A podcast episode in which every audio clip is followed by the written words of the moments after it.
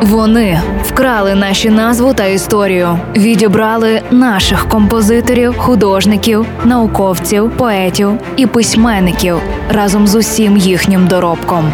Повертаємо нашу музичну спадщину у новому проєкті Вкрадені українські пісні. Слухайте щобудня на радіо Львівська хвиля.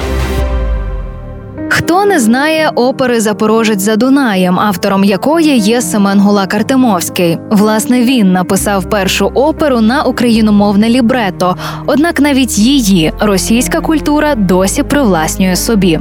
Як так трапилось? А отак в Україні Гулак Артемовський жив до 26 років. Відтак поїхав на навчання до Італії, де співав у флорентійській опері.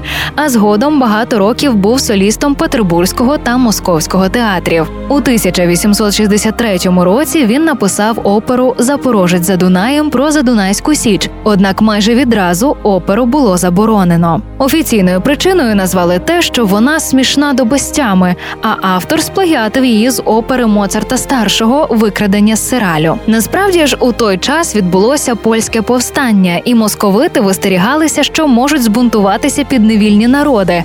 А україномовна опера підштовхне до цього українців. І цього ж року з'явився сумнозвісний Валуївський циркуляр, котрий забороняв українську мову та культуру. Знову оперу поставили на сцені аж у 1884 році. А повноцінним сценічним життям вона зажила аж у радянські часи. Чому ж опера російська, хоча й виконується українською? Лише тому, що Семен Гулак Артемовський якийсь час жив у Росії.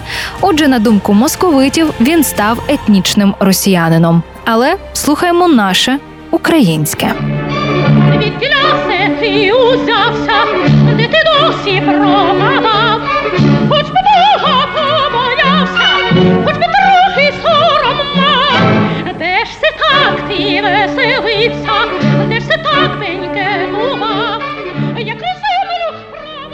І це був черговий випуск проєкту Лесі Горошко Вкрадені українські пісні. З вами в ефірі була Євгенія Науменко.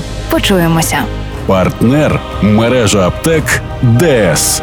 Якщо День Незалежності, то з львівською хвилею. Якщо ліки, то в ДС.